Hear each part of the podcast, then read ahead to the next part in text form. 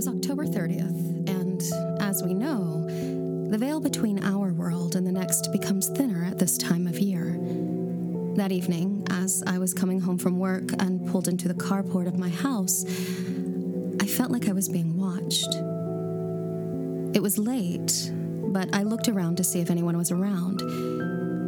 At first, I saw nothing and shrugged, heading towards the door. I spotted a woman. Difficult to make out despite the streetlight on the corner outside my house. When I turned to face her, I didn't see anyone. Needless to say, I was a bit concerned, so I went inside and made sure to lock the door. The rest of the evening itself was uneventful, but I couldn't shake that feeling of being watched even as I lay in bed. Drifted off to sleep, and in that sleep, I saw the woman again. She was sitting at a large, dark wood table in a poorly lit room, save for a light at the table, her hair done up, and a necklace of pearls resting on her chest. She bade me to sit, with which I complied, and she studied me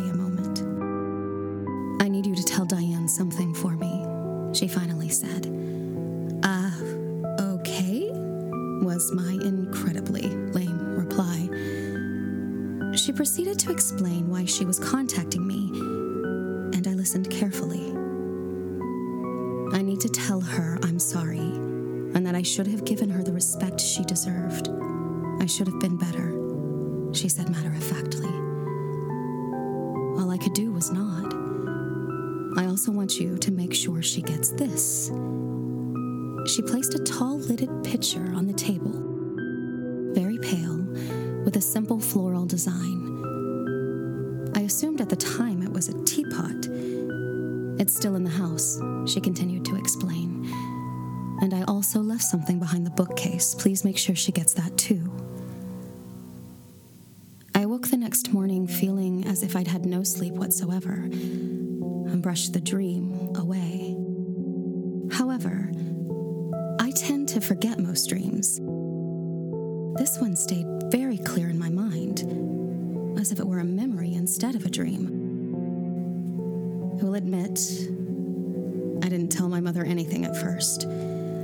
I was afraid how she would react perhaps thinking that I was making it up or overworked or whatever she might say to dismiss it. I believe it took me about three weeks before I finally sat with her. Mom, I began, I need to tell you something, and I'd appreciate it if you didn't react until I'm done. She agreed, and I relayed the message the woman from my dream had told me. Once I was finished, my mother was silent a moment. I waited anxiously. To my surprise, rather than dismissing my story, she started asking questions. How was her hair done? Did she wear any jewelry? What did the table look like? What did the pot look like? I answered them all to the best of my ability, and she sat back in her chair a moment. Then she got up, pulled a photo album from a shelf in the living room, opened to a page before sitting in front of me. Is that her? She asked. I stared at the photo a moment. She was wearing different clothes than standing behind a horse, but it was her. And so I nodded. My mother, Diane, explained to me that this had been her mother, and their relationship had never been a warm one, although there was no distaste in it either. Grandmother, had been a hard woman to live with and love, especially after my grandfather had died when my mother was 14. She was never quite the same, according to my mother. As she told it, I had only ever met Jewel once when I was still a baby, and when Jewel held me, she said to my mother, Always remember to hug your children.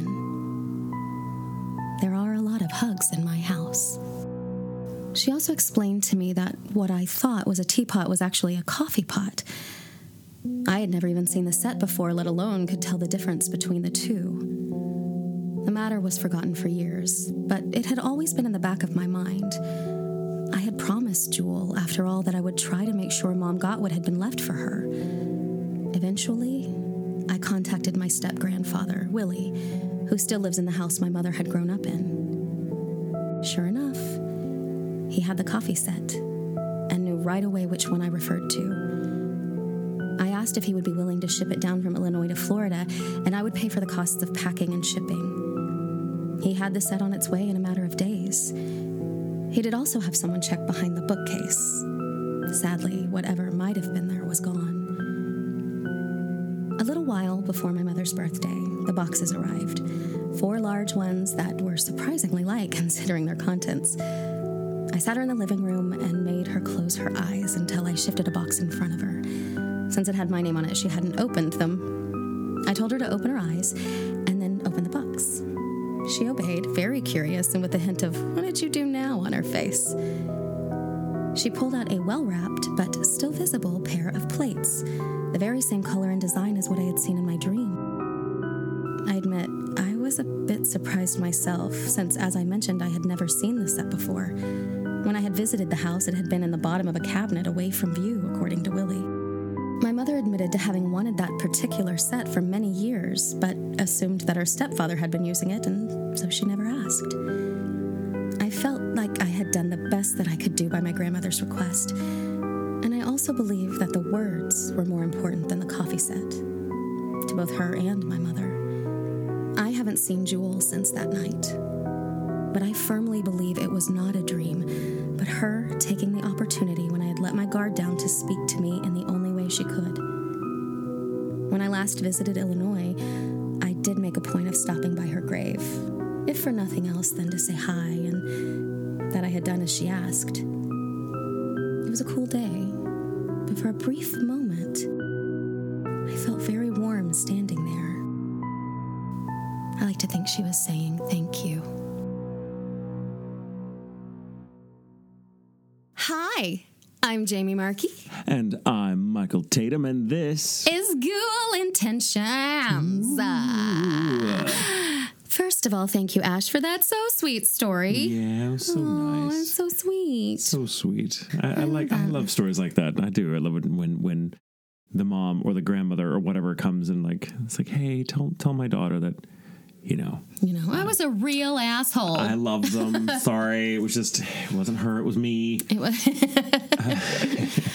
well, and that. too the the knowing what something looked like before Mm-hmm, you got it, having the mom say what did she look like, what was her hair like, what was she wearing, what was the you know, and then being able to go pick her out of a photo album. That's always such a great detail. I love, it. Um, love that. so Ash has actually written us the stories before. She was the one, I believe. I don't think I don't remember if it was a cold open or I think it was a Ghost of Coals, but it, it was one we did on pets. And she was the one who lived in England for a little while. Okay. Yeah, so Oh yeah, Yeah. yeah, yeah. so this is her Oh, another story. Great. such a I good love story. that we Thank have you, Ash. regulars. I know. Regular I know. contributors. Great you. stories. Great stories. That's a great story, Ash. Appreciate ah, you. yes. Oh man, I'm just feeling so like Same. right. I Very bet. much. Very much so. I bet you are. Well, we did have the big Borderlands 3 launch party this past weekend. Oh man, what a what a bash! It was so much fun. I mean, a punishing punishing bash. It was great, but man, the next day it was like, oh yeah, that's why I don't do this every weekend. Right. Yeah. Jack had the best time. He Oh, met everybody and he was like, oh my gosh, you're this voice. Oh my gosh, you're this He was a kid He's a candy store. huge, huge Borderlands fan. so- We got to meet. Our big thing was meeting Major, who was uh, who Mm-hmm. Major is, Attaway. Uh, Major Attaway, who is. I've met him before. I never have, and when I found out he was in the game with us, I like lost my fucking mind, Mm-hmm. Yes. and uh, never He thought I'd meet him. He plays uh, the genie on, Broad- uh, Broadway He's on in tour right now. Yeah, and he's fucking great. But he was just kind of there and super chill, the greatest, So greatest nice. guy. Also, I was just everyone was there. Like it was Yeah. such a great party, It was and it was fun. a great venue, and the music was good. Like the the, the drinks were free flowing. They were. I had uh, overcommitted my feet. That was my problem, and so I had to wear heels earlier that day, which we'll get into later. But um, Oh yes. I uh, my my feet hurt so bad. I oh was like, God. I just need to find somewhere to sit down. And I mean, it was pretty quick when you get. I got there and I was like, this is not going to fucking work out because there weren't, there wasn't really a lot of places to sit down. really weren't, So. I went searching with Jack. We went on a, like a little treasure hunt. mission. Yeah, and so then I. Oh, I found a little place that had a little food and it had a little tables and we got a little table and then I texted Michael and I was like, "Get your ass over here." I found chairs. I found tacos. Come to me. And, and eventually, everyone came Everybody over came over like, and we "Oh, just stayed there." This is a much better place. And I fucking sat in that chair the whole time. People just kept going to get me champagne and bring it back. It was great. It's I didn't even move. It was, your night. it was amazing. It was so. It was a oh, good. It was a good night. I love it. And Brandon was there with me, and he he put the tw- he put the sweetest like tweet and stuff on, on. Instagram as well. He was like he was so proud of me, and I was like, "We're taking baby." yeah, it was Oh really God, I sweet. Uh-huh. just love being part of that franchise. It's a really fun game. Uh, Michael plays Sir Hammerlock. so Hammerlock, and you play Ellie. Ellie, amongst some other characters, but Uh-huh. I don't want to spoil it. Uh, and that game comes out this next week. I I cannot know believe it. it's gonna I'm be so ready. fucking lit. Yes, it's a good game. Jeff's Yeah, gonna play and it, and I'm gonna. a ball, and everyone that's worked on that that, Yeah, that uh, the- game has had a, just a so fucking good. ball. Yeah, the writing is it. incredible. The It's really fun. There's just a good. It's a great company to work with too because They they, really are, are. They're just they know. They know what they're doing. They believe in what they're doing, and man, they treat all the talent, all everyone from the Mm-hmm. From the programmers to the writers to the actors, directors. They treat everyone as equals. Yeah, it's really nice. like gold. So We uh, love just- them. So. It's so vindicating to be a voice actor for a company and a project like that. But Yeah. anyway, but Anyway, you guys, you'll, so that's you'll, what- you'll play it yourself things. in a week, and you'll you'll be like, oh yeah, I could totally hear the love in all of it. yeah, it's it's so much fun. But if you if our- you're into it, what's our episode title? So today, today's episodes t- episodes title the title the ti- the title eh, of title. today's eh? episode uh, is This episode is entitled the title to the episode. He's- Now all I now in my head Glossolalia? all I hear is no all I hear is Mercy dots and dotsy dots and little Dempsey Davy. That's in my head right now. a lamb, a, a um, lamb will eat ivy too. I mean, Wouldn't you? this, I just want to stop you. There's going to be a whole cross section of our of our listenership Yeah. that has no fucking clue what we're talking about. There's a great divide. There will be parents listening with their children. The children will be like, "What?" and the parents are laughing, Like, and they "Oh can't my even God." explain it right now because they're laughing. Some of them won't know until they go. So their grandmothers come and tell them it's a song. Yeah, or they said it with us. Yeah, it's a song. It's a song. Uh, yeah, just you'll, you, it is fun. You'll see it. Ask us to sing it too. We were very we'll proud of the we'll totally sing it in person. Uh, okay, so the title I'm totally focused right now is uh, "There Is No Telling." Yeah. And that is from Erin Morgenstern's The Night Circus. I love that book so much. The entire quote is And there are never really endings, happy or otherwise. Things keep going on, they overlap and blur. Your story is part of your sister's story, is part of many other stories, and there is no telling where any of them may lead. Ain't that the truth? Right? Oh, and we're just really present to that right now. oh, really? It just it resonates. Very present. It's very relatable. Yes. I I strongly recommend that book. Uh, especially for any lit nerds, it is so Mm-hmm. beautifully written. It's one of my favorite novels that I've read in maybe the past like five years. Oh, yeah? yeah. It's just so fucking good. Nice. So one critic described it as being like as as if Oscar Wilde uh, wrote. What it was Oscar Wilde and uh, never mind. I forget the quote. Okay, well, great. But it was That like it's great. like a fairy tale if Oscar Wilde had written it with like Percy Shelley oh, fun. or something like that. Something like that. Like that's that's the. It's just so fucking gorgeous. It's Oh, a great, great. book. Pretty appropriate for what It's we're doing appropriate. Um, we'll get into what I'm doing, but first, it's you, and I am so excited. So Michael and I went to get lunch right before this, and uh, I was like, "Fucking stop telling me the story. I you have you like to tell me." Cliff Notes version, not even the Cliff Notes. I You would gave you. I gave continued. you like if this were Blockbuster, this would have been what was written on the back of the box Things that we say, save it for the podcast all the time. all the time, and so. All the time. But I just couldn't. It's He such could. a good He had to give me an outline, so I have an outline, but I don't know the specifics, and I don't think I've ever heard the story. Like Okay. shades of it sound familiar, so maybe I've seen like a little video on it, or like a You might have. I mean, a lot of people have done, and I, I owe a lot to to some YouTubers uh, for the research because uh, bedtime stories. I've mentioned them before. Yes. uh, really, really good channel. Uh, they did one on this topic, uh, as did uh, there's a new YouTuber I found. Um, his name is Mike. He's Irish, and he's just got that great Irish accent. You know, and Mm. Oh, he's, nice. he's super super fun and dry and witty. Uh, but his called it's called that chapter. That's his uh, thing. He does a lot of true crime and a little bit of conspiracy theory stuff like that, and it's really just fun. He just he talks about all of it with with respect, but when needed, a great deal of Irish wit. Oh, nice. um, so I highly recommend him. And there's also a lot from an article written here for that was from uh, Mental Floss. This, a lot of people have talked about this though. This has been around since the 70s. So Mm-hmm. oh, okay. Today, what I'm covering is an incident that's often referred to as America's Dyatlov Pass incident. Uh, now, let me just say up front that uh, attributing uh, the events in question to the supernatural is a stretch for my money. I don't think there's anything supernatural about this story, but. It's very chilling all the It's same. still and creepy there's as a fuck. lot of disturbing loose ends. And yeah, there's no telling. And uh and it's you know, it's fucking bizarre. And we're all about bizarre here. So right. strap in. So here's Tell me everything. all right. Sierra Nevada, Yes. February 1978. Five uh, adult friends from Yuba schlepped 40 some odd miles to watch a basketball game in Chico City. On their way home, they vanish. Concerned family members contact police. A search is conducted. Their car is found abandoned by the side of a mountain road in perfect working order. The friends are nowhere to be found. Months later, four of them turn up dead under bizarre circumstances. The fifth, to this day, is classified as a missing person. That was a really short story, Michael. Yeah. So what do you got? that is literally all I told you over It lunch. is, that's though. all I told me. So That's- let's so let's break it down and get specific. Okay. Because it's actually there's a great deal of of, of mystery and and a, and tragedy here. Actually, it's very sad. So it was Friday, February twenty fourth, nineteen seventy eight. Twenty nine year old Jack Madruga picked up his four best friends in his prize nineteen sixty nine Mercury Montego and drove the gang forty miles to California State University to cheer on one of their favorite basketball teams. Now, basketball was their mutual obsession. These five men had all met while attending the Yuba City Gateway program, which was a vocational training center for differently abled adults. Okay. Um, all five men were considered of below average intelligence, though functional, in fact, high, highly functional. Um, one of them suffered from schizophrenia, but was adamant about keeping up with his medication and thought by doctors to be more than capable of leading a normal life, which he had been doing for quite a few years. Um, the men had joined the program's basketball team, the Gateway Gators, and this is an important detail. They were scheduled to play in a tournament the following afternoon that would potentially qualify them for a trip to LA to compete in the Paralympics. This was Oh, everything to them, wow, too. I mean, they were absolutely stoked for it.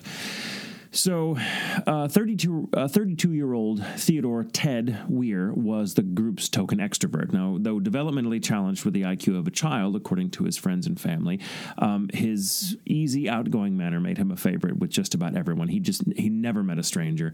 24 year old Jackie Huett, on the other hand, was shy and socially awkward. Theodore was fiercely protective of his younger friend, often making calls on Jackie's behalf to spare him the agony of having to talk on the phone, even to his own family.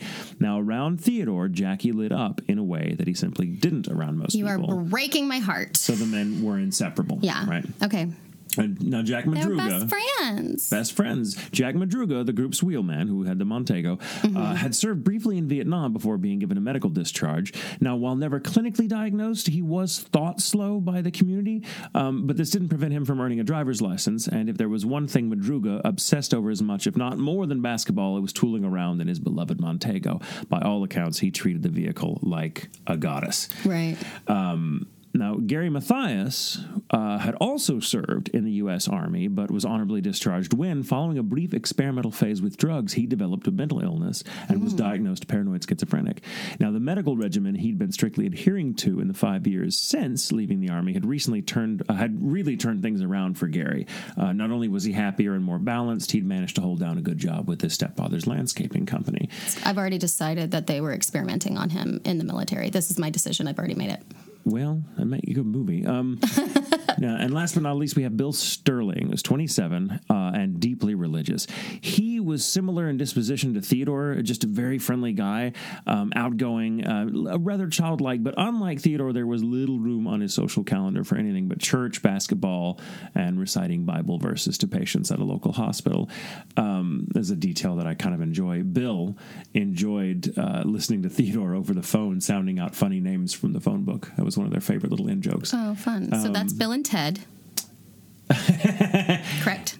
Bill and Ted. Bill and Ted and John. no, okay. Let me go through the names again. So Sorry, we've got we've I'm got trying to get Jack. Jack Jack- Madruga. Uh huh. He's the driver. He's the driver, and then you have uh, Ted, Uh-huh. Jack, tw- uh, Ted, Jackie, Gary, and Bill. and Bill.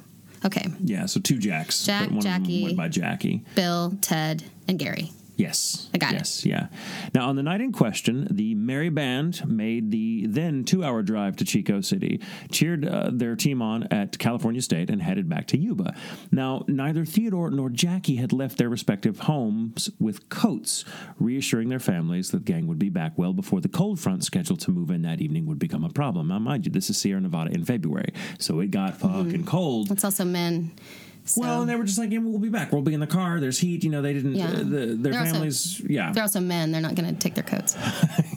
I, I will always take my coat. Yeah. Uh, just A I'll group never- of men is like a girl with a hot dress in the winter who's going clubbing. They're not taking their jackets. They're not going to fucking do it.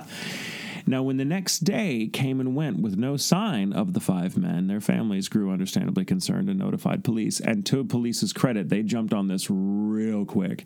But there was a reason for that. Now, we'll get to that in a second. Now, multiple witnesses had seen all five men at the basketball game that night.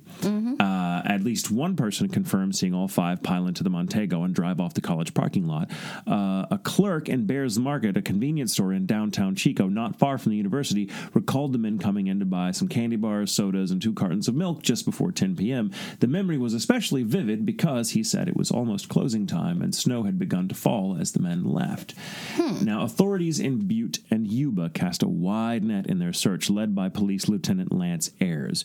Um, Lance Ayers had gone to high school with Ted, with Theodore and his brothers and so he was and he'd known the rest of them pretty much their entire lives and so he was like okay we we have to we're not waiting we're getting on this Right. Family real friend. Yeah. and um and he so he had a personal stake in the investigation and he instructed the search to broaden its parameters into the Feather River mountain range which was kind of off the beaten path but he was like let's look because you never know it people get lost all the time um and thus was found the Mercury Montego four days later on February 28th, covered with snow on a high dirt road in the Plumas National Forest, 70 miles east of Chico. No, nowhere fucking near. Um, home or even the way home. The car had been reported uh, to a local forest ranger. He'd ignored it because he thought the vehicle just belonged to someone who'd gone on an impromptu ski trip down the mountain, which was not uncommon around that time of year in that area. But when news about the missing men came down the wire, he, noti- he notified and led police to the Montego. Now, while the Montego was somewhat hemmed in by a snowpack, five able bodied young men could have easily pushed it back onto the road. Evidence of the snacks purchased at Behr's Market lay strewn across the seats. Four maps were folded neatly in the glove compartment. That's an important detail Okay. um, because they didn't take the maps with them right. if they were lost, why the hell would they leave four maps in the glove compartment? Um, four maps were folded neatly in the glove compartment. The keys to the car were missing, but the tank was a quarter full. When police hot wired it, the car functioned without a problem. Huh. So why the fuck did they Did abandon they this leave? car?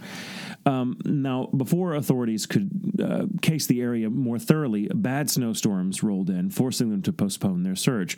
All they could do was wait for the weather to clear, which in this case would be several months. Oh and in the meantime, now they did. They had helicopters go over. They did everything they could, but they couldn't do an actual, you know, uh, On uh, foot. on foot search because the snow banks were too deep and too too treacherous, and they couldn't. And of course, with helicopters, And it was the woods. and it was the woods, Fuck the woods. woods, snowy woods in Fuck the the mountains. snowy it's like all the things. Yes. No.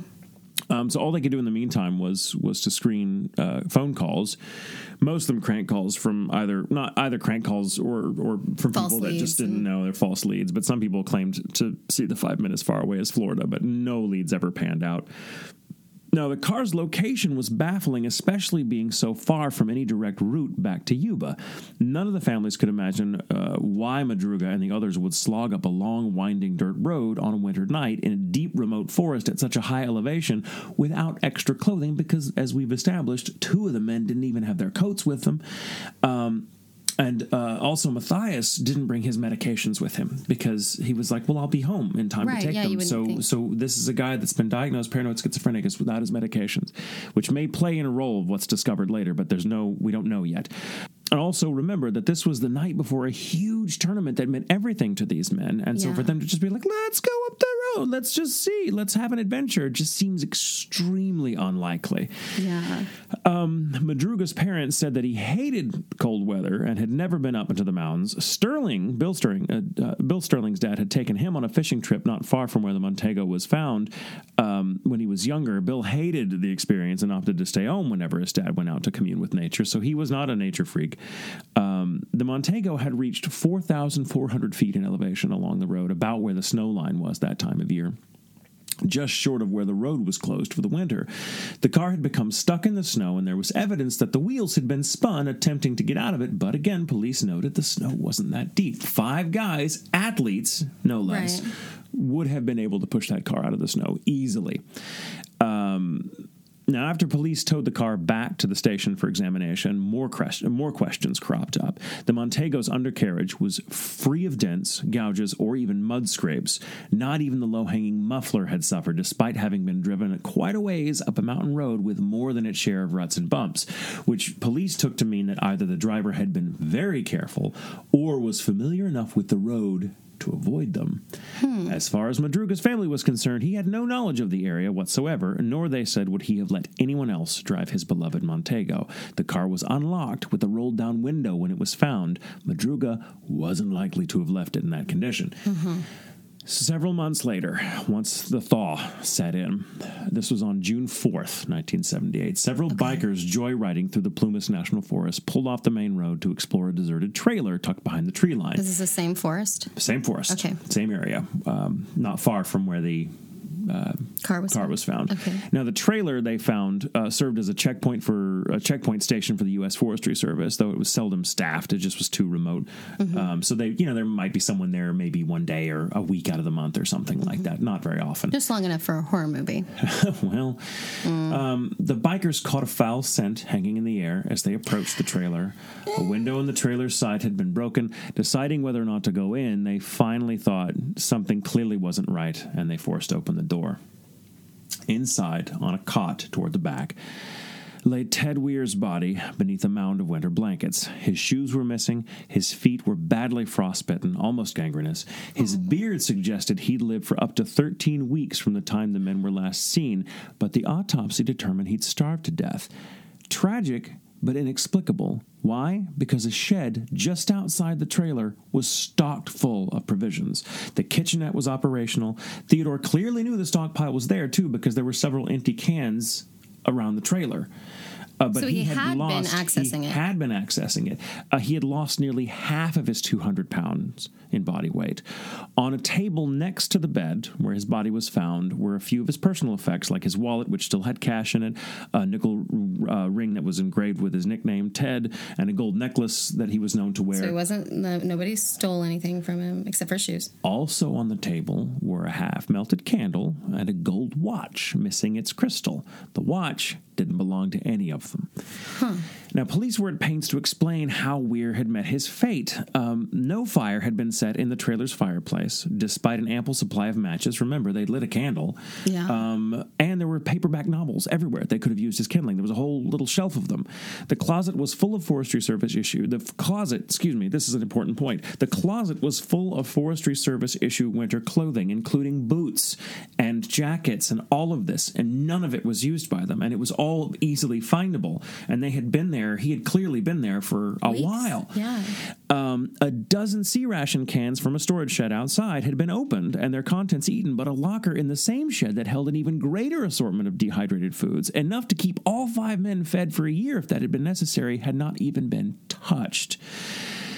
Similarly, another shed nearby held a butane tank with a valve that, had it been opened, would have fed the trailer's heating system. Now, granted, Weiher may have not had the mental capacity to survive indefinitely on his own, even when surrounded with provisions and a heat source, but he wasn't so lacking in common sense that he'd traipse through the snow without his shoes, and evidence suggested his friends had been with him in the trailer for a time, perhaps joined by parties unknown. So, what the fuck happened? Yeah. Um, Mathias's shoes um, were in the trailer as well, and the C rations had been opened with a P38 can opener, which Mathias knew how to use from his time in the army. Okay. Um, Mathias, his feet perhaps also swollen from frostbite, Where could have he? decided, well, we'll get to them. Okay. Um, but they found his shoes there. Um, uh, uh, um, but so they think maybe for some reason he just took Ted's shoes to go out. Why? They have no fucking idea because there was nothing wrong with his shoes. Um, it's possible that maybe his feet were swollen from frostbite and that Ted's shoes were larger because Ted was the taller of them, I believe. And so maybe his Right. shoes were more comfortable, but it still doesn't make any sense of why their feet were frostbitten in the first goddamn place. Right. Um, Now, why he would take his uh, so the sheets, uh, also the sheets that were over Weiher's body. There's about seven or eight uh, winter blankets that were covering his body. Um, also suggested that one of the others had been there with at least one of the others had been there because it's thought that his feet were so gangrenous at the time that pulling the sheets over himself would have been impossible, too painful for him to do it, and he probably couldn't walk. But cans were open. Someone had been there feeding him. So the the implication, I guess, is that he starved to death because he couldn't feed himself anymore because he didn't have the. It was too painful to get out of bed and walk to the shed uh, And to get the cans and stuff. feeding whoever, him- but whoever was feeding him just left. right. Um, Or and left and then didn't come back. left and didn't come back, Right. which is which Something is happened. probable. Um, but again, it doesn't make sense why they were even there in the first place. Because and this is just this is just the tip of the iceberg. So following the road between the trailer and where the Montego was discovered, searchers discovered remains later identified as Madruga, the driver, and Mm-hmm. Bill Sterling, about 12 miles from the car on the opposite side of the road. The former's body had been partially consumed by scavengers. Only bones remained of the latter, scattered over a small area. Autopsy showed that both men had died of hypothermia. Deputies speculated that one of the men might be have been overcome by drowsiness, a mark of the condition's final stage, and that other and that the other simply refused to leave his side. Oh. Uh, two days later, Jackie Huett's father, who contributed uh, tirelessly to the search effort, found his son's backbone under a bush about three miles south of the trailer. Jackie's shoes and jeans lay nearby, which left little doubt as to identity. The next day, a deputy sheriff found Jackie's skull about 300 feet downhill from the bush. Jackie's death, too, was attributed to hypothermia. In an area northwest of the trailer, roughly a quarter mile, um, from it, searchers found three Forest Service blankets and a rusted flashlight by the road. Couldn't be determined how long they were there, if there was any relationship to the remains. Gary Mathias was never found. Now, as he'd been without his medication, authorities had the rather good idea of circulating photos of him to uh, mental institutions all over California, thinking that he might have, if he'd come across one, he would likely have checked himself in. But to this day, no trace of him has ever been found, and he's still listed as a missing person. Now, a man, and here's an interesting wrinkle a man named Joe Shones from Sacramento told police he'd accidentally wound up spending the night of February 24th, 25th, where the Montego was later found. On the way to check the accessibility of his cabin uh, in advance of a family trip planned for that weekend, Shones got his car stuck in the snow. Trying to push it free, he had a heart attack and had no choice but to stay in his car with the heat running, praying that help would come down the road. Um, now, after lying in his car for about six hours, Shones was awakened by headlights uh, slinking up the road in his rear view. Looking out, he saw a car parked behind him of a distance of about 30 feet or so, with its headlights on and a group of people around it. One of them, Shones remarked, looked like a woman holding a baby. He cried out to them for help. They stopped talking, clearly noticing him, but they just got in their car and turned off their headlights. Later, uh, flashlight beams bobbing along the side of the road um, got Shone's attention. He called out to them. They just went out. So he's sitting there, this guy fucking having a heart attack and thinking, Right. I, there's no choice. I mean, this is obviously years before cell phones, and he's up in, the Right. in the middle of fucking nowhere, and he's like, I'm just going to have to wait till someone comes by. So eh, imagine just being in that situation for a moment. And here's this car, and these people, clearly they're talking whatever, and he calls out to them, and they just fucking ignore him. So he goes back in his car to wait it out. What the fuck? And and you know, then he sees flashlights along the side of the road, and then when he calls out to them, they just go out too. Like someone doesn't like people. These people clearly didn't want to be seen. Yeah. Well, or I mean, honestly, if somebody comes up and they're doing something, and I mean, they knew the car was there, they would have seen it with their headlights. Yes, And uh, but they may not have known anyone was in it. and then he stepped out suddenly they're in the fucking woods at night and some guys yelling at him from a car that stopped randomly in the middle of the like Right. on the side of the road. But he was yelling like "help, help!" You know, and there's Yeah. five of them, and, and we'll get into that Yeah. because several family members were like, "Yeah, it's not like our sons to have ignored a call for ignored it. help. They wouldn't Yeah. have, you know." But if he's also, I'm just gonna, I'm just saying, I'm just trying to be realistic. If he he says he's yelling for help, but he might have just been yelling, and it might have just true. scared the shit it's out true. of him. And another detail of like again, who the fuck was the woman with the baby? Right. Now, now Shones. So later that same evening, uh, or was kind of the wee hours of the morning. Now, um, Shones said he saw a pickup truck come up and park about twenty feet behind him before continuing down the road. Like it just idled there for a little while, and then off it went.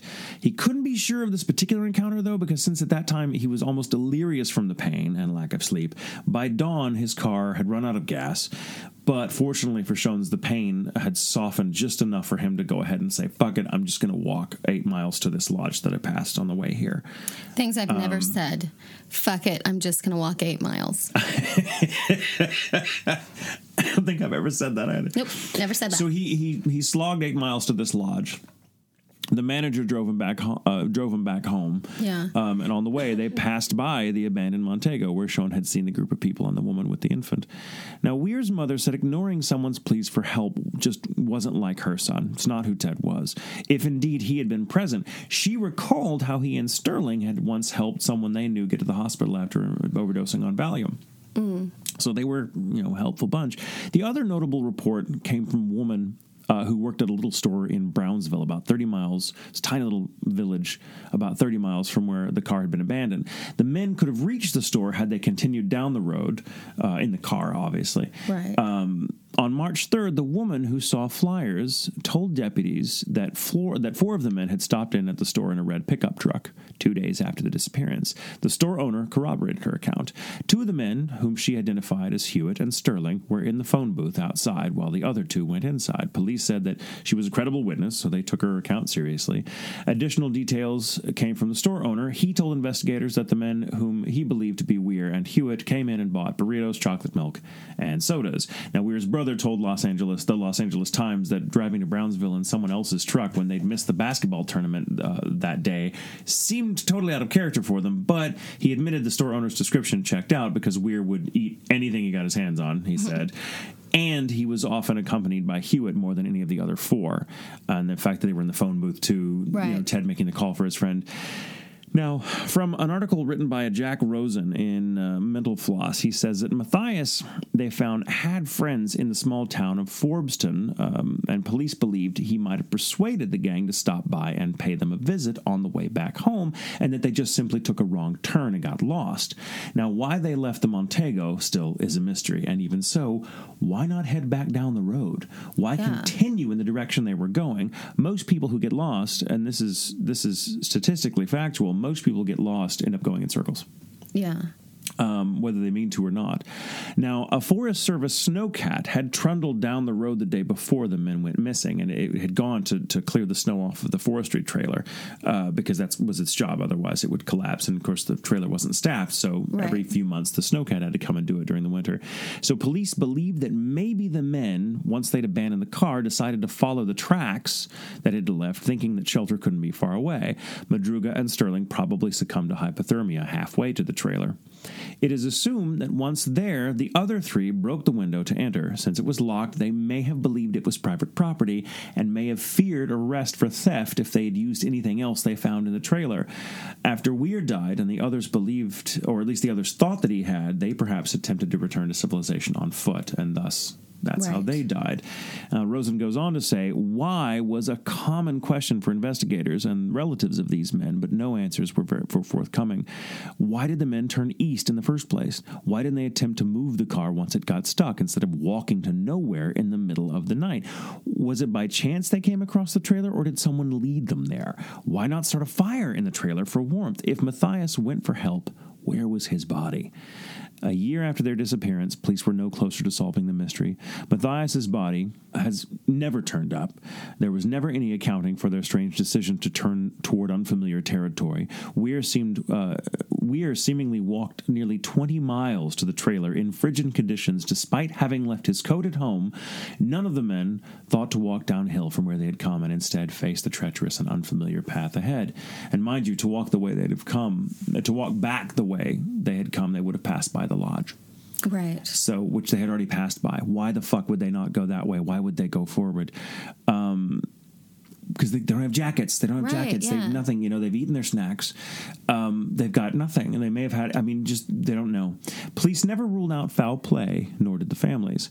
Uh, Melba Madruga, Jack's mother, told the Washington Post that she believed, "quote some force," end quote, had led the group astray. We know good and well somebody made them do it. She said to the Los Angeles Times. She said it was impossible for her to believe Madruga would ever drive his car, which he prized, into an area where it might be damaged. He'd even left a window rolled down, something he would never normally do.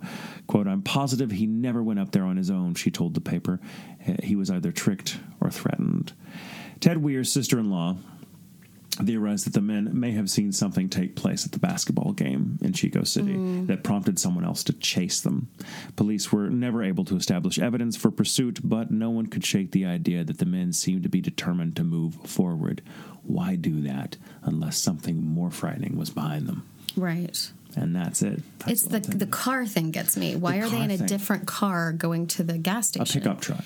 And why not ask for help at the pickup? You know? I mean, at the gas station if they were lost. I mean, the best I can figure, and it's still there's so many loose ends. Any any theory that comes up with this is just still leaves so many things unanswered um, that I can think of. But I, all I can think of is that they were in the car, it got stuck, and it was cold. So while they could have pushed it, maybe just before they thought to push it, this truck comes by. Do you need help?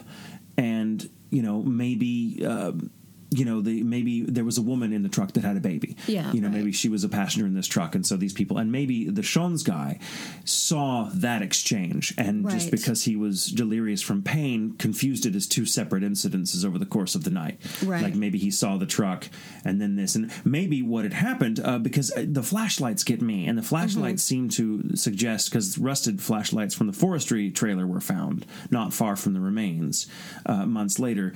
So maybe whoever was in this pickup, if the pickup existed, and there are at least two witnesses, three witnesses, excuse me, that say it did, maybe someone came by, picked them up, saw they were helping, and rather than push the car, they're like, well, okay, let's just, you know, we'll drive you up the road here. There's a place, and maybe on the way, something happened in the truck to make the men jump out or Yeah. freak out or something. But then the truck turns up again later, four days after their disappearance, in the convenience store. Right. So what the fuck? Like, who drove them to this trailer and just let them hang out there, and then came back and picked them up, and or gave them use the truck? And why would Madruga like, like, well, that's cool. I'm just going to leave my car here. It's very unlike him.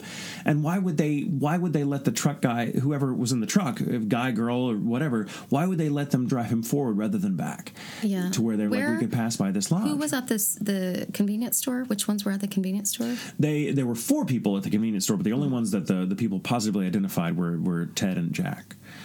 Ted and Jack. Ted and Jackie, Ted and Jackie, the two that were most common, the the the, all, the two that were inseparable, Right. And they they were seen in the phone booth of the convenience store making a call, which is consistent with what people knew Ted tended to do for Jackie. He'd make calls for him.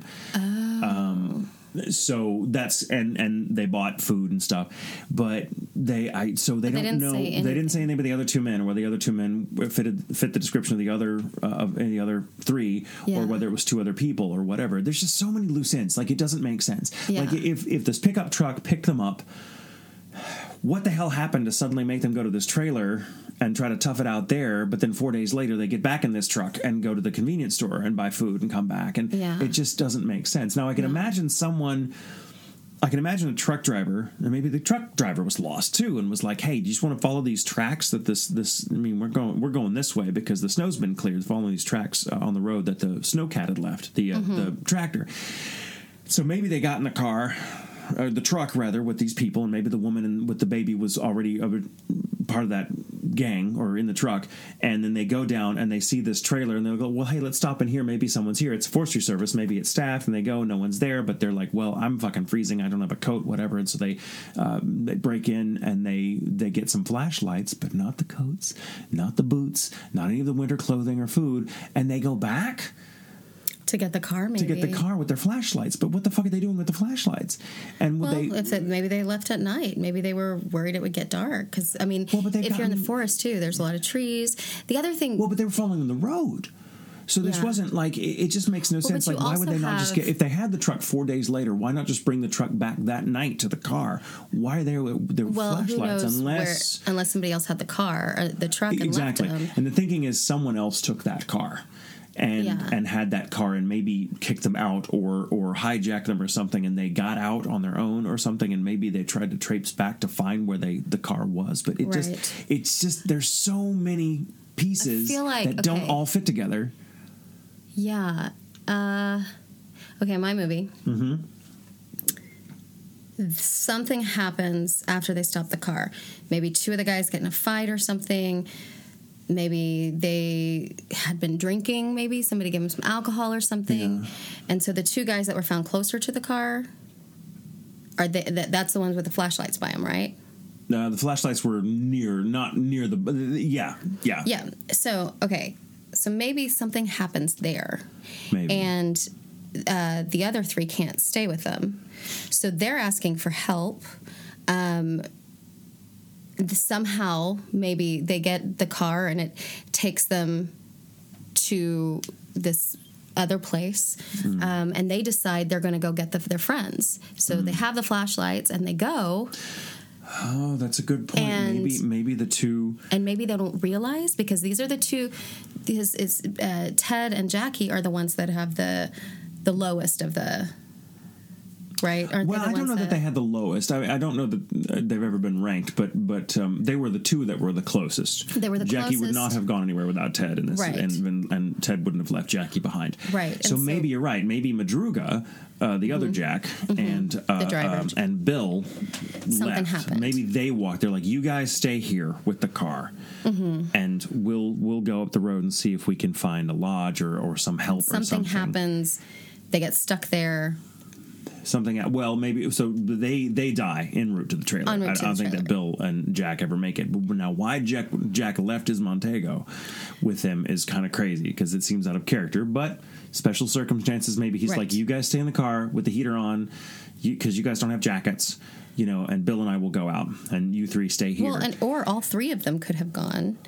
And the two, Possibly. something happens to the two of them. He keeps going and makes mathias it. and gary makes comes it back, but well maybe but that's like a twenty mile trek, right? 30 30 like 20 miles. 30 miles so maybe maybe It seems as though Maybe okay, so maybe Jack. I'm this. I love this. Right? It's so it's so fascinating. It's Yeah. sad. It's so, but, But it's I, so. in my so maybe idea, Jack, they maybe brought Jack the and Bill- flashlights back to them. Yes, that's what I'm. and didn't realize they were dead, and were like, "We'll just leave the flashlights in case they so need them." maybe Jack and uh, Madruga and uh, uh, um, Bill Sterling left first, like before anything else had happened. The car Mm-hmm. Right. was stuck. They're like, let's go see if we can. They're the military whatever. guys, right? They're the military Yeah. guys.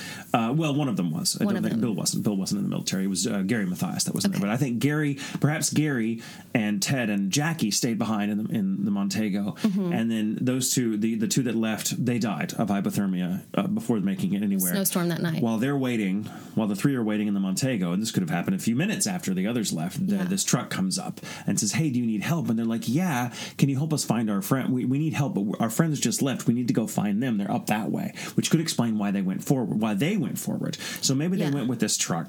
Found the trailer and thought this is as good a place any. This this is probably where they ended up. Maybe they ended up here. Now, mind you, that's a long fucking drive, but maybe they had no other options Well, because there was nothing the- between there and the trailer. Maybe they took him there, and then they came back. And they and they said, the take us, and they're like, please take us back so we can try to find our friends. yes. But it, so then, so maybe, okay, maybe by that time, Ted was like, I'm just to stay in this trailer because my feet are killing me. I've got frostbite. I'm, I'm frozen, whatever. And they're like, okay, do this.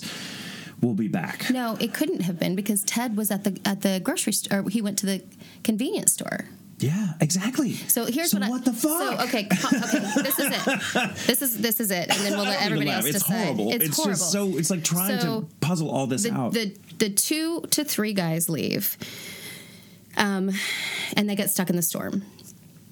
The red car comes by, asks if they need anything. Mm-hmm. The yes, truck, right? yeah, the truck. truck. We're looking for some friends. They go up to the cabin, break Mm-hmm. in, get some flashlights, maybe some snacks. Take a minute because it's snowing, Right. um, and then the truck takes them back to their car so they can wait. By then, heart attack has left. Maybe. And then, um, Because it'd be the following day. yeah, so then. then they're like, you just leave us here. Well, they, but, th- but heart attack wouldn't have left by then because he saw the flashlights. He saw someone tooling around with flashlights. He saw that. Right. That was that same night. But- so that had to happen. his stuff can be And it loosey also doesn't explain. It also does not explain. And here's the other missing piece. It does not explain why whoever was in the truck ignored Shones, a guy Yeah. that was on the road, also need help. He stopped for the M- I'm sti- Montego. I still- but not the guy that's having a heart attack. I will take his general idea, not the specific thing, Right. because he could have just been scaring them, and it's possible. and it could they could have had flashlights or they could have had some other light source. He could have been having some sort of light thing happening, you know, while he was Could be delirious. And maybe, but- maybe they thought whoever was in that car, Shones, Shones drove a Volkswagen. Maybe they thought whoever was in their car was like had had had something to do with whatever happened to the two friends, or maybe the three Yeah. that had gone out. I mean, who knows? So, it's so, just weird. But they okay. So here's what I say: they go, they come back. By the time they come back, he's gone. Mm-hmm.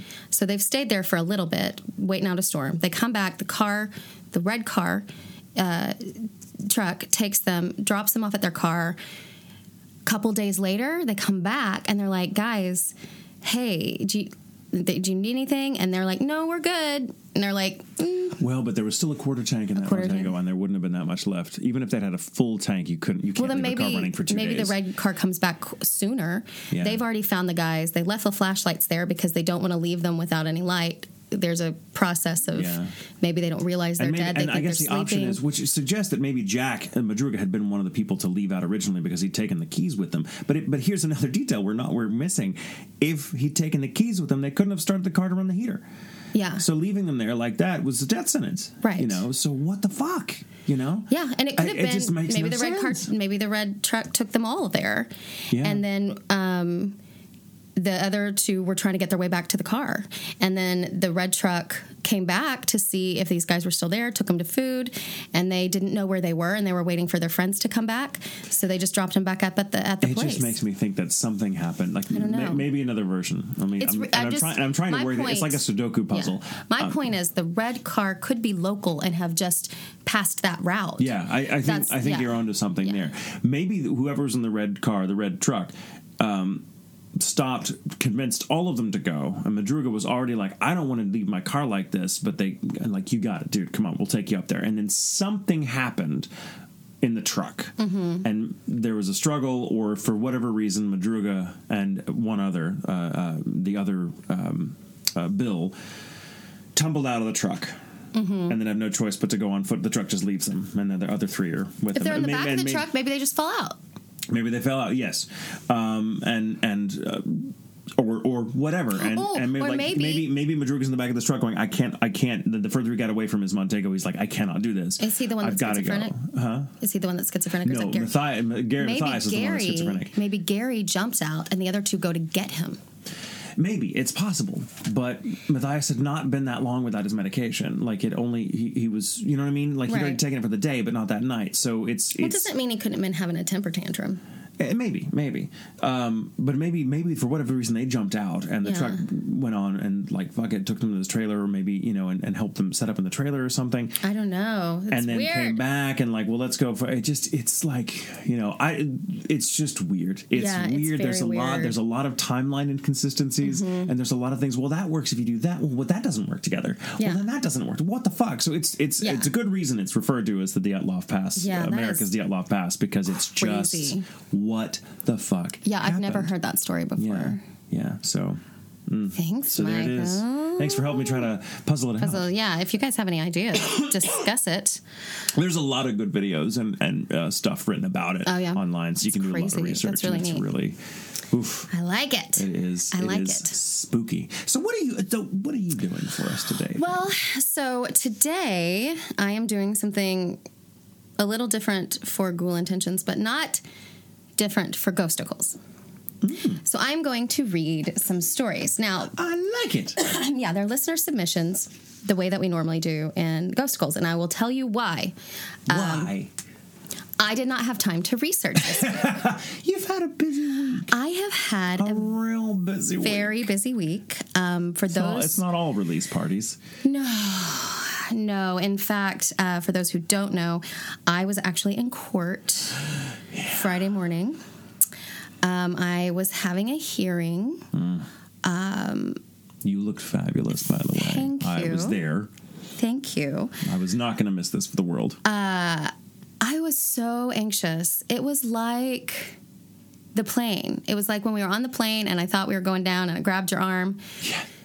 I was that kind of panic and I was like, what is happening? I cannot handle this I anxiety. can only imagine. But I think it was just um, nine months of anxiety coming to a head um, that day. Yes. So, for those who don't know, um, I was getting sued for defamation amongst other uh, stupid charges. I think I can say that. Um, and so, I feel they were stupid. Thank you. Thank you. I'm trying to be careful so I don't make my lawyer mad. Um, so, Sam, the man, uh, he's pretty amazing. So, So, fucking awesome. uh, it was I, great watching him work. He's amazing. So, I, uh, I, it started about nine months ago. I basically made a statement uh, online that was the truth, and the person that I made the statement about did not like it, and then decided to sue me amongst some other some of my friends and the company we work with for um, defamation amongst other stupid things, um, knowing that I was telling the truth. So in Texas, there's a thing called the um, anti-slap law, Yeah. and a slap law Slap, is what does SLAP stands for? Sui- strategic, lawsuit against public participation. Yeah, which basically, for those of you that don't know, means like I'm going to sue you so no one else comes forward and says anything. Well, it's is the idea like that, that's or that's why it could be I'm going to sue you so you'll shut up. I'm going to you know I'm going to yeah, punish you financially. You're going to be made an example out of. right. It's is- it's is a it's a frivolous lawsuit. how it strikes me. It's yeah, a frivolous lawsuit. absolutely. I would never assume to put an intention in anyone's mind or behind anyone's purpose. Tis a frivolous lawsuit. We're going to go with that. Okay, so it's a frivolous lawsuit. Texas has an anti-slap law. That means if you file this friv- frivolous lawsuit, um, you if you file a lawsuit, you basically have to to prove it's legit. And so uh, Friday was the hearing, and they could not prove that it was legit. Yeah, the judge and dismissed everything against everything me was against dismissed. you. Yes, everything, and they had Yes. a lot. It was- uh, a lot of claims, a lot of Lot of a lot of uh, a lot of They had um, nothing, complaints, but they did have a had lot of complaints. Um, so that happened, and And I would like to add, in my opinion, Michael was there. He was great. It was- Michael was- and Jack and Brandon were all uh, there. In my in, in my opinion, that judge was difficult. That judge was like that was judge was a good judge. He that was. judge was not on anyone's side. I agree. That judge was on the side the law, I and agree. that judge did a really good job of making sure everyone was dressed down appropriately who thought more than or whatever. Like Right. I think the judge. I obviously think the judge made a good call. Right. In your opinion, allegedly, all of those things. It's amazing how you have to parse your language once you've been involved in a I know. lawsuit. You're It's like, what I am have I to say, saying? in my opinion, allegedly, all I know is go fuck yourself is fine. Um, what a relief. yes, and it has been all over Twitter and uh, social media. so if you Oh follow me, you probably know. Um, but it, it has been um, nine months of daily harassment, um, It's shaming. It has been ugly. name calling, death threats, rape threats, all, I mean, every single fucking day. I mean, shit like this somehow just brings out the worst of the worst online. And Yes. it's like the internet's already a pretty ugly fucking place, but like, man, Yeah. it's like this this this whole lawsuit thing just turned this rock over, and you could see everything crawling under it. I know. And it was, it's disgusting. yeah, So it's been hard. It has been hard. And I will say that um, this podcast specifically is what gave me a schedule. It gave me something to focus on. It gave me something, um, it got me through it. And I'm so fucking proud of you. thank you. Um, For nine months, think of it this way: nine months, and I'm not, I'm not putting words in your mouth. I'm just letting you cry because I you. want I you to cry. it. You need to get it out of your system. I think nine months. This is great because this, these are stories you could tell.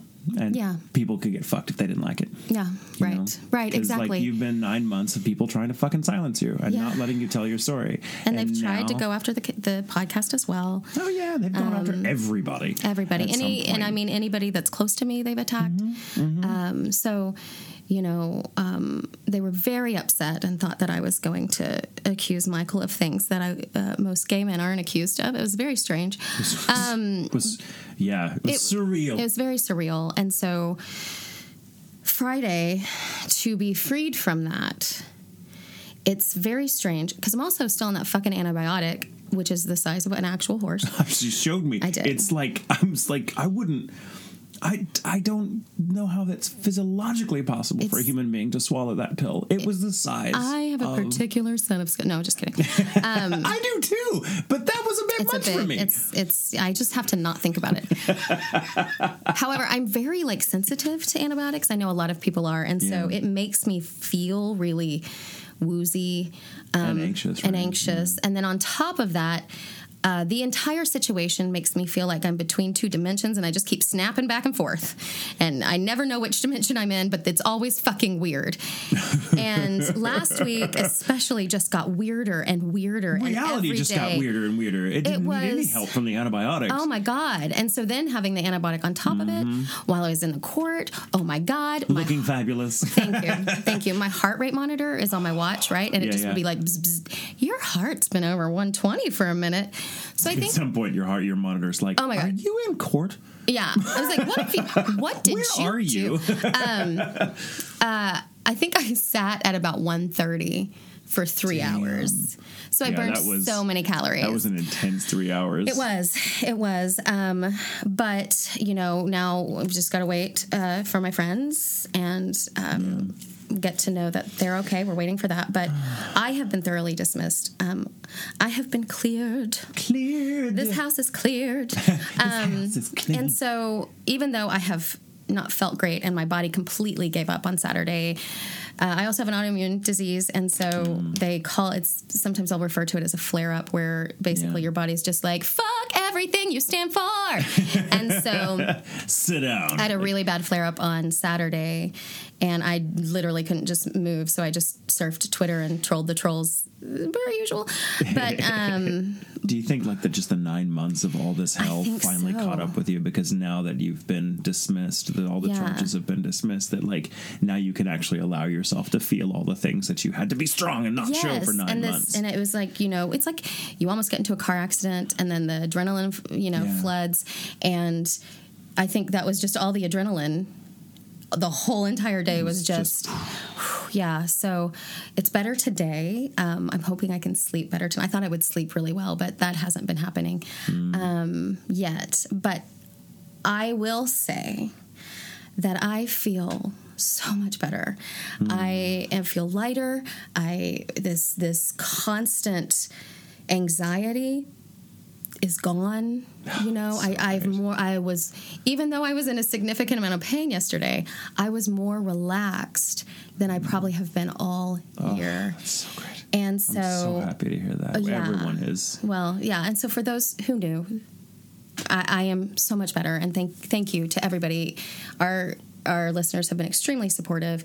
Um, if you didn't know, this is what's happening for those episodes that we missed, those episodes we were late on. Nine times out of ten, it was- Barely any. It was because I was having some sort of situation, and um, throughout the entire thing, you have been amazing and always I'm just- supportive and I you make it very easy to be your friend. thanks. Can I Thank just say that? Because I am you. not. I am not a brave person. I am not a strong person. I'm just really, really protective of my friends. Yeah. And um, sometimes to the point of like going like I'm like what the fuck am I doing? but no, I you know I, I've said it before and I'll say it again. I I've had the great good fortune in my life to be surrounded by a lot of very strong women, and if I've learned anything about being strong, it comes from watching people like you. So you put up with some bullshit. You are not this wrong. past year. I have. and I have I've known few people that have handled it with as much wit and grace and fuckitedness Right. as you and I love it. I I aspire to be as serenely confident um, in the face of such bullshit as you in the face Thank of this because it's awesome. So I'm proud of you. I'm proud of you, and I am proud of myself for having the good taste in friends that I have. you do same same and so i just wanted to take a minute and and just you know give props to the podcast let people know what was going on. Hopefully we will be able to catch up soon on the youtube. We have not i have Oh, not i I'm just was like fuck everything. So much. but um you know that is part of you know too with the patreon coming a redirection Mm, yeah, yeah, there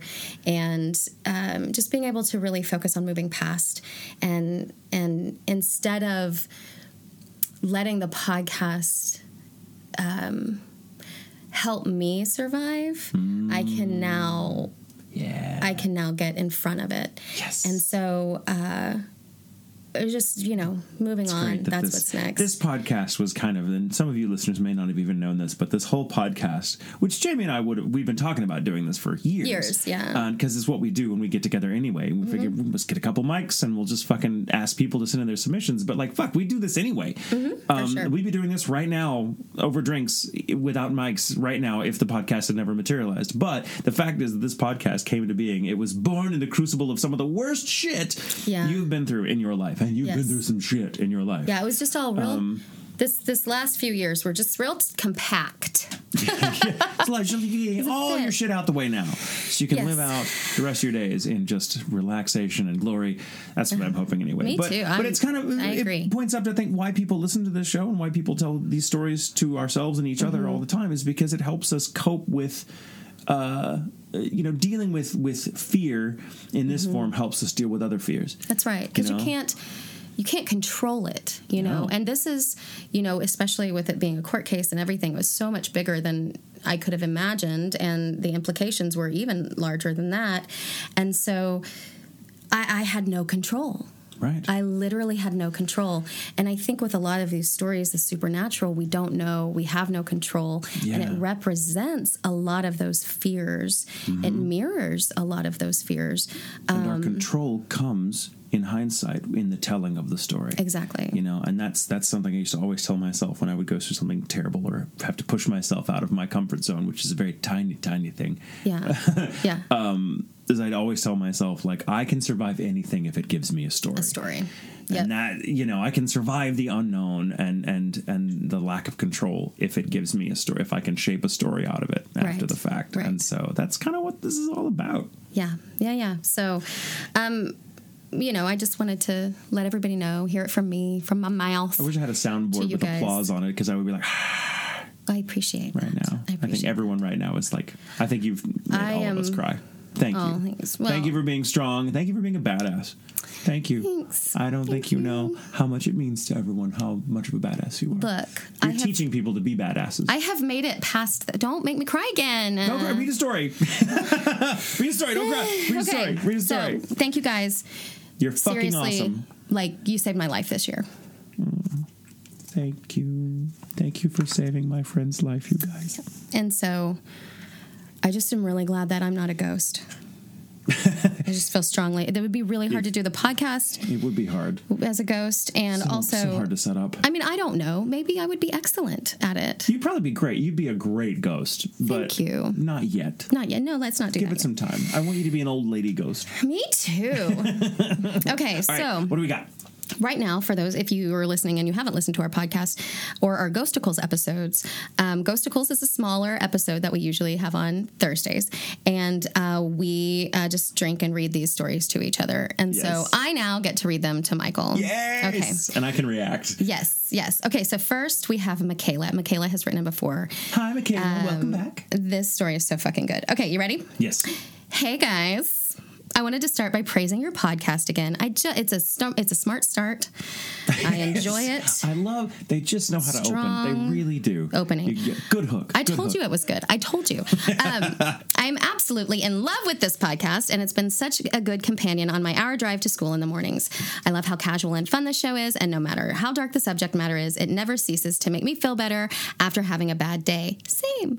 The story I am submitting is a relatively short one, but immediately after it happened, I thought of you guys, so I hope you'd enjoy. Ooh. I want to be like, and that's the end of it. It was I love it already. It's much longer than that. Okay.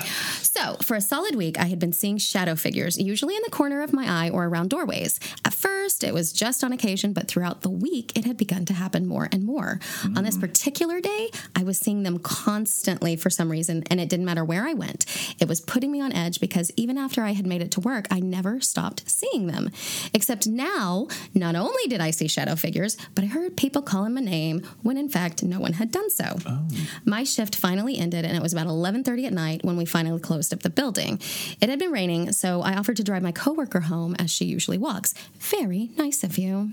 She hopped in my car and I drove down the road to the trailer park she lived in. On the way down the road, the light on my dashboard came on and started beeping at me. Hmm. I let her know it was because she hadn't buckled up, which is really fucking annoying. But it was fine because we were pulling into her driveway already. Yeah, I can't. I, three times, and I'm like, I don't care how close we are to your house. Put your fucking seatbelt on. I, can't hear that noise. I can't hear this beep anymore, or this dong spell, whatever it is. I do not abide. Okay. she thanks me and jumps out and runs inside so she can get out of the rain. I sit in her driveway for a few more minutes so I can text my sister to let her know I'm heading home. Very safe and intelligent of you to do. I was just about to pull out of the driveway when I felt a heavy pressure on my chest. Oh. And I'm startled by a beeping and a flashing coming from my dash. It's the same light from before, signaling that the passenger isn't wearing a seatbelt which is weight sensitive. So it was reading weight, I guess, in the seat. Oh, hell no. Oh. There is no one here. Get out, I voice aloud and lean over and open the passenger door. I leave it I leave it open for a second and then slam it shut. The beeping stops and my car goes quiet again.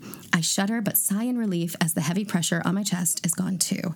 I hurry to pull pull out of the driveway and head home. However, not long after I made it back onto the main road, I felt the pressure on my chest again. I felt like the air was heavy and thick. But what scared me Ooh, is Oh, the God. thick shadow I could see forming in the passenger seat from my peripheral vision. Oh. My dash Uh, my dash didn't once. beep at me, which is great because that would be fucking annoying. So the shadow was wearing a seatbelt at least. I guess so. Um, but was or was lighter weight. Uh, but I refused to look at it. Oh. Smart. I turned the sound up on the podcast episode I had played and tried to ignore the feelings of someone next to me who shouldn't be there.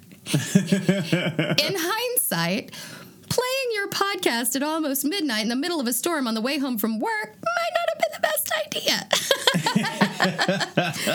I live 30 minutes away from where I work, and at the halfway point between the two locations is a crossroads. oh. I was Oh, dreading reaching this point, not only because crossroads are creepy as shit at night, facts, but because I was afraid to stop my car. Somehow, staying in motion made me feel safe. I was scared to think about what might happen if I stopped the car. I pull up on the crossroads and slow down to a stop, unable to keep from holding my breath. I was pleasantly surprised by what happened next. I came to a stop, but as no other cars were there, I moved on quickly. And as I made the turn to start the second half of my short journey, the feeling in my chest vanishes. The shadows seemed to evaporate, and I felt alone in the car again. Even the rain came to a soft drizzle and then stopped. The rest of my home, my drive home was uneventful, and I passed out as soon as I got home. But I thought of you guys. Maybe the dash light was a weird malfunction that made the shadow seem fig- creep, figure seem creepier than it was. Maybe not. But I don't need hitchhikers. Thanks. I Hope you guys enjoy this and you all have an amazing night. yes, so good. Thank you. Thank you, Michaela. Oh, Michaela. So creepy. Glad that you wear your seatbelt. I don't like things appearing in your car. It's rude. It's not safe. I, yeah, it's dangerous. It's very dangerous. I every once in a oh, while, like it's it. like I can't look out in my rearview mirror because there's going to be something sitting back there. Oh God, And I can't like fucking handle that. slash my least favorite like urban legend about like the, the person with the headlights.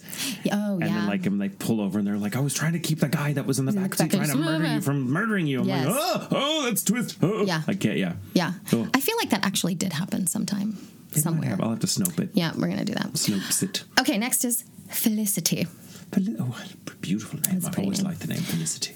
When I was about seven years old, my mom lost her fiance to a car crash. The hmm. brakes malfunctioned in the new car, and he lost his life saving his friend in the passenger seat. Hmm. The situation didn't hit me as hard as it should have, considering the first father figure I had just died, but I didn't get the sadness attached when someone close dies.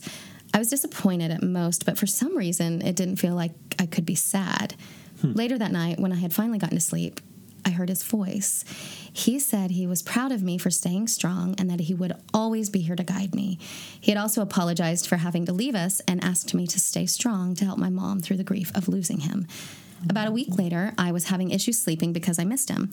So I looked at the bead strand curtain on my window and asked him to give me a sign that he was watching over us.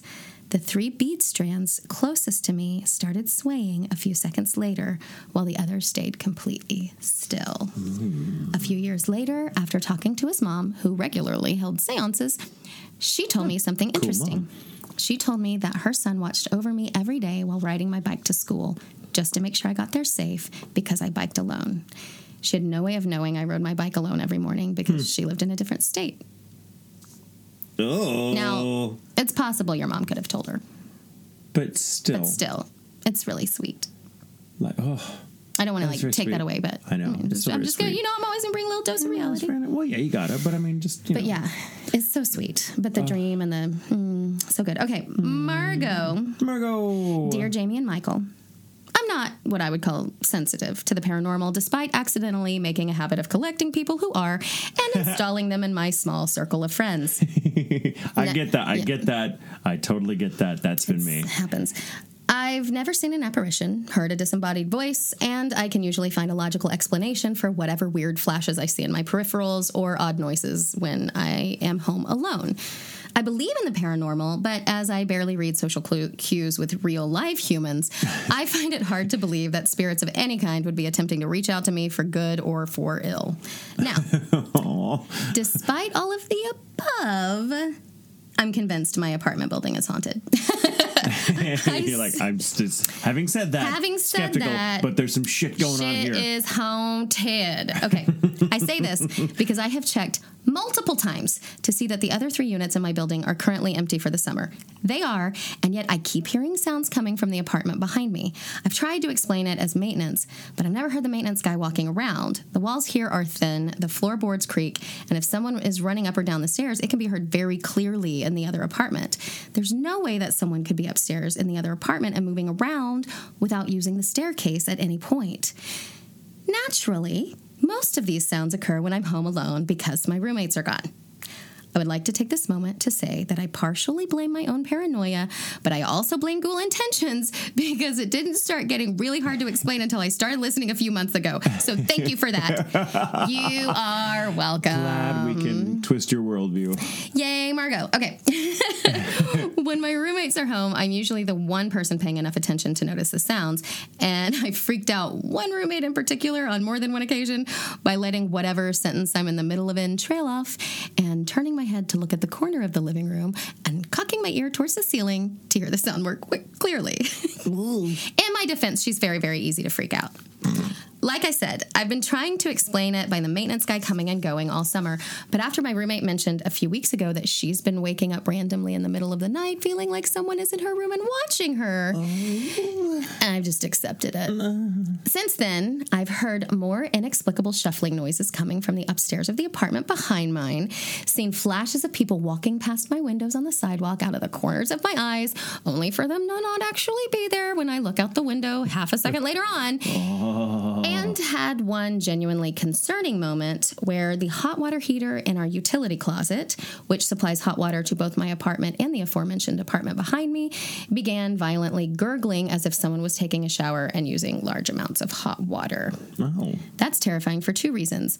Why the fuck do you have to share a hot water tank with your neighbors? You should get your own. You should be able to have your own. Right. That's just bad. That's, just anyway. inefficient. Sorry, I feel strongly about that, but also that is scary. I get it. That's scary. Um, if it happens again, just yell at the ghost. Look, I've only got one of these, motherfucker, and see what happens.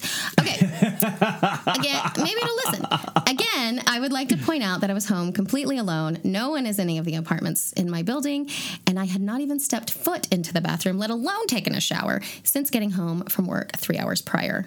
In addition to all of this, I often feel like I'm watched when I'm downstairs in my kitchen baking or working on videos for my YouTube channel. It gets to the point on occasion where I'm so annoyed by the overall experience that I just start muttering aloud about how whatever is present needs to go away because I do not have time to deal with it. Now, I'm no stranger to weird sounds or flashes of movement in my peripherals, but I can say for certain that the activity increased by a lot when I left for school.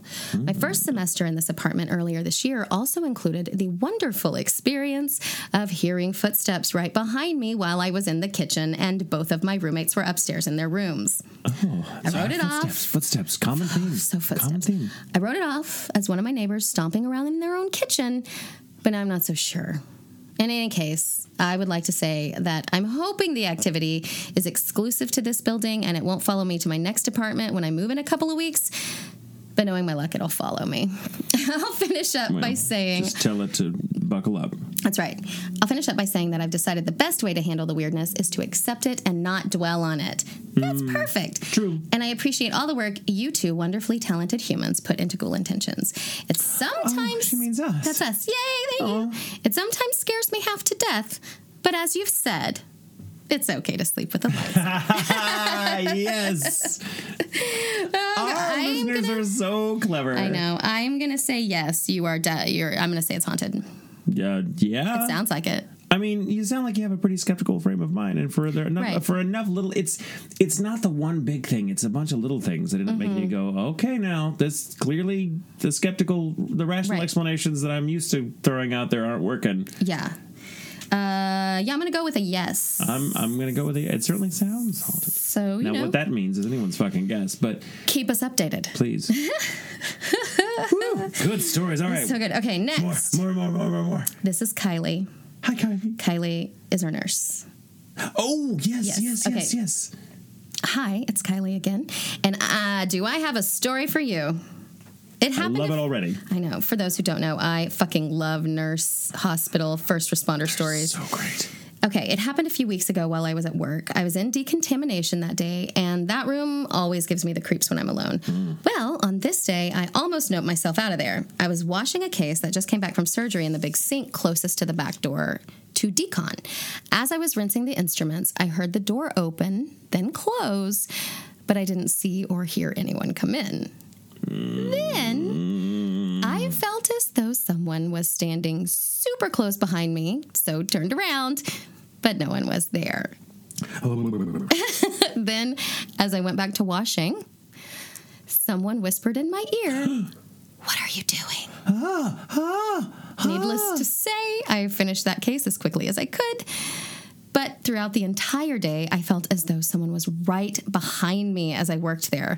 Unfortunately, I couldn't avoid being there that day because it was my assigned job. I don't know if it was Wyatt or some other spirit, but it definitely creeped me out. Oh. And also, you met her, Michael, Yes. at MetroCon. Yes. She, okay, good. Okay, so there you go. Oh, just rude. It's just rude. So rude. Like, what are you doing? What do you love it. think I'm fucking doing? What are you doing? You're just trying to scare me. Jill. Jill's next. Hi, we're just, Jill. We're just uh, rolling on. I don't know why it's we so screamed funny your name. because it's just me going back. Normally we take turns, and so it's just weird for me to just be like, "Hey, I here's can, one." I can read one No, if you want. you You're already telling your story. It's my turn. I know.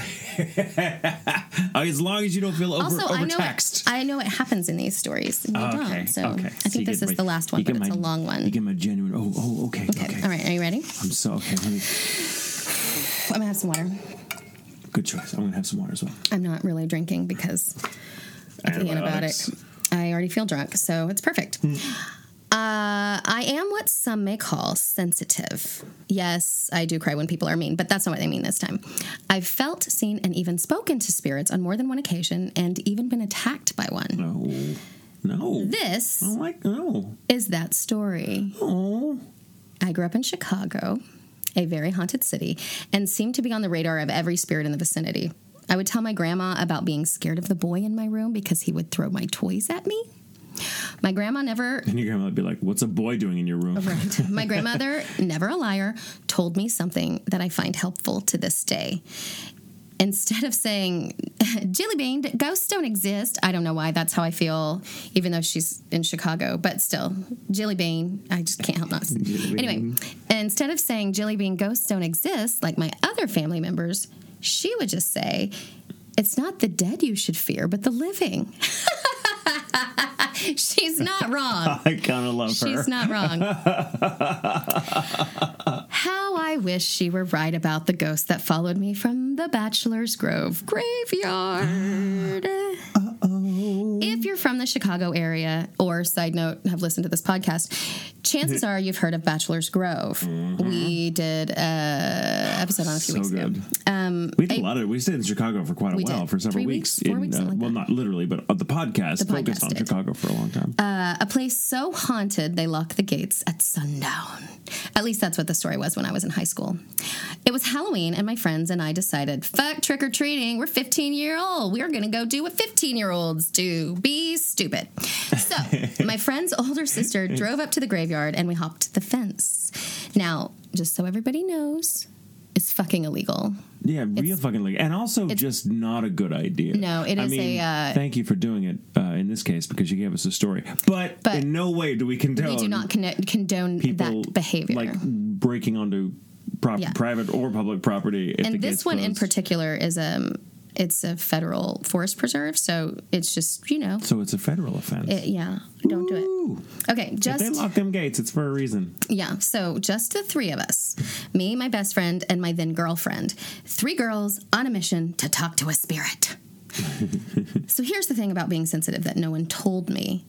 You don't actually have to be with a ghost to feel them I could feel the rising anxiety from the moment we turned down the road.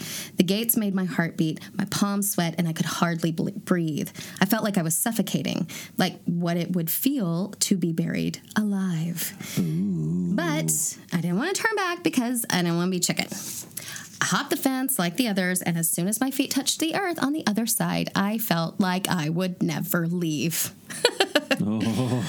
I felt, I know. I know that feeling. Oh, I feel that every time I step Um, into an airport. Oh, That's facts.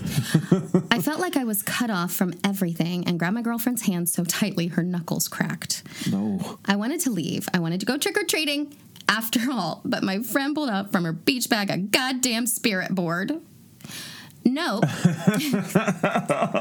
Like, this is not part of the Nope. deal, Karen. That's what she said. Nope, was all I said and started to walk away. But Jackie tightened her hand around mine. She promised it was all fake and just some Halloween fun. She was so wrong. We found a tombstone that was raised enough and flat enough for the board and sat around it. Jess, my friend, started to move the planchette around and asked, Is anyone there to tell their story? I just assumed she said it like that. Uh, and nothing happened. Jackie gave me the reassuring look as I felt a hand on my waist. Jackie's hands were on the planchette. All of our hands were. But as soon as it came, the feeling was gone. Um, I'm anxious again. I was I was relaxed. Remember that time when I was like, so I'm relaxed. relaxed. Now, I am no longer relaxed. Okay. Um, I could see the planchette move, but not really like in movies. More like I was being shown what it was saying. The triangle kept going to a no. I didn't know what the no was for, but that's all I kept seeing. I knew this would be dumb. Can we just leave? Jackie said. And I promise I didn't move the plastic triangle, but when we all looked back down, it was on no. I started to cry. I couldn't breathe again and I wanted to go home. As a teen lesbian who grew up in a homophobic family, home was usually the last place I wanted to be. That's important uh, distinction. I, oof, I feel you there. Because I ruined the fun, Jackie and Jess agreed that we could still watch scary movies at their house.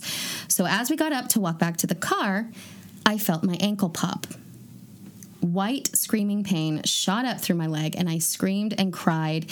And when I looked down, I saw a man. Whoa. He wore all black with a white collar like a priest. He had my ankle and pulled. Ah. The girls looked down, and all they saw was that I had rolled my ankle trying to get up on the un- uneven ground, but I tried to tell them otherwise. The priest was only a torso. It wasn't gory or like he was cut in half or anything, but all I saw was his torso, up one hand, on my leg, and then he was gone. It was like a mm. blink, like seeing a figure out of the corner of your eye, but dead on. Oh, I begged Jackie to get me out of there. I screamed how badly I didn't want to die there. I was crying so hard that my echoes were projected back to me, sounding like the wailing of a crazy person. oh my God. Jackie supported me as we walked back to the car, but the priest was always just in view of us. Ah. every, ah. every time I looked, he was just a bit closer, but always looking just a bit different. His hair would be disheveled, then his coat would be open. Then his skin would be ashen. I swear to God, by the time we got to the gate, he was face to face with me, and in my head, I heard, Me too. Oh. Me too, what? I asked the oh. air, and Jess, who had jumped the fence and was no, now the one I was face to face with, as she stood on the other side, said, All I said is, I feel better being out of there. They supported me as I hopped over Jess's sister, supporting ah. most of my weight and taking ah. us home. Ah. Jess's mother, being a registered nurse, looked at my ankle and said it looked like I would be just fine. It's just a sprain if that. But her biggest concern was the cut up my leg. It wasn't until she put peroxide on it that I felt anything from my leg. It was like a bite mark, a whole circle on the front of my leg. It got infected the right over, and I still have the gnarliest scar from it. It's a reminder to me to never mess with anything like that ever again. I live in Arkansas now, as far away from the graveyard as I can get, and sometimes I can still hear that man in my head. Oh, Me too. Ah, ah. I still don't know for sure what that means, but I can speculate we weren't the only ones who left the grove that night. oh my God. Oh, thank you. I'm going to have nightmares. What a fucking ride that story is. Oh. Ugh. Well, that brought it home. yeah, Literally, and and and for our show. that's right.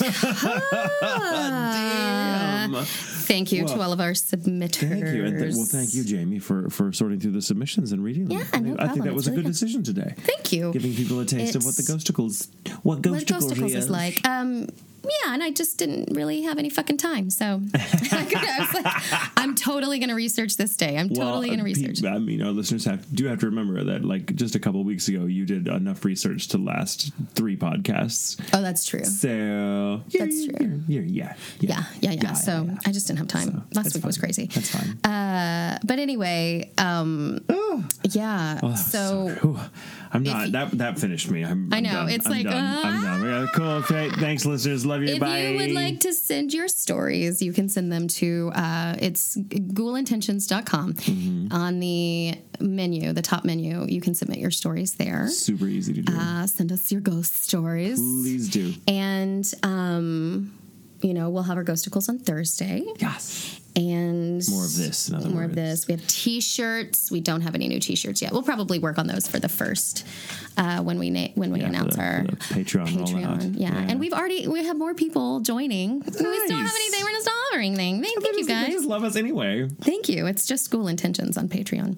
Um, so I think that's it. Do you have anything you want No, to say? I just thank you guys again for really making this podcast so much fun to do. I mean, it'd be fun anyway, but you know, it's kind of nice to know that it's fun for you guys. Yeah, and you Otherwise, know- we're just kind of we're just sitting here in our in our in this room telling ghost to stories. each other. And you know what's Nice funny to is share it with that you you know when we started it, it was it, it'll be fun. It'll be really fun. Let's Uh-huh, do this. Um, and then it turned into this A lifeline. this lifeline and, Yeah. and this way to for me to find something every week to focus on, to Mm-hmm. get out of bed for, to you know avoid the harassment uh, and and kind of reset. And so um, and also community. and to give me an excuse to drink rid- ridiculous amounts of alcohol.